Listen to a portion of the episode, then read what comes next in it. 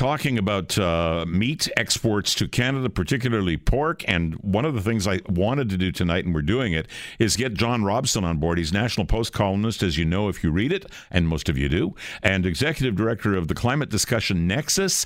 John, good to have you aboard. I know you do a lot of work on uh, the China file. What do you think of this latest move? It's obviously to do with Meng Wanzhou. I think it's very obviously to do with uh, Meng Wanzhou. And also, it's to do with the fact that the velvet gloves are off.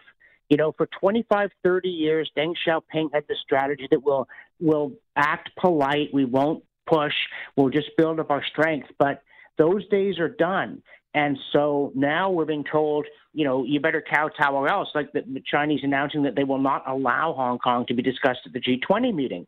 And you know they they've already stopped our canola imports based on we found pests. I mean, it's like dealing with the Soviets. You know that classic sort of well, we get the meeting is canceled. Marshal Vasilyevsky will have kidney trouble until the twentieth. Um, and and here we've got these.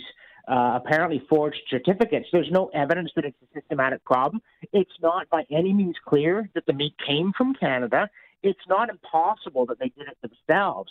But the point isn't that it be plausible. Because if it's plausible, you could back down and save face. The point is that we are expected to acquiesce in a transparent fiction and grovel. In That's other words, you're going to release Meng Wanzhou, you're going to release her, or you're going to pay, and we're going to keep on making you pay. And by the way, unsaid, we don't really care what Trump says on your behalf, if indeed he says anything.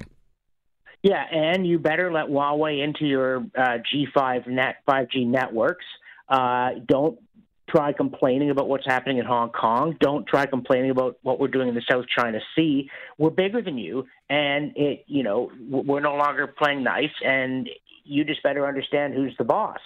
Uh, tyrannies are like that. They are belligerent and they're, in fact, very poorly informed because they have a bad habit of shooting the bearer of bad news, often in a big public ceremony. So they don't know what's going on in the world or at home. They have no idea how this is playing out in China. And if Jean Chrétien's been giving them advice, I'll bet it wasn't worth what they paid for it. Well, probably not. But the bottom line here is we have to grow up and, and uh, wear big boy pants because we're playing in these leagues. If we want to do business with China, we have to figure out what treaties we want. We have to decide what we're going to enforce and what we're not going to enforce because right now, now we're going to have to use government leverage to find markets that we don't heretofore have for that meat. Yeah, and we also have to understand that the whole Chinese economy is something of a Potemkin village, right? China is a strange phenomenon. It's meant to be a rich country, but its people are poor. It's got inverted demographics. China is going to be the first country in history to grow old before it grows rich. They have enormous problems, and they need to keep exporting, and they need to keep running a, a surplus in their balance of payments or they really are like the, the old bicycle theory. If you stop pedaling, your economy falls over. Uh, they have much worse problems than we think or they think.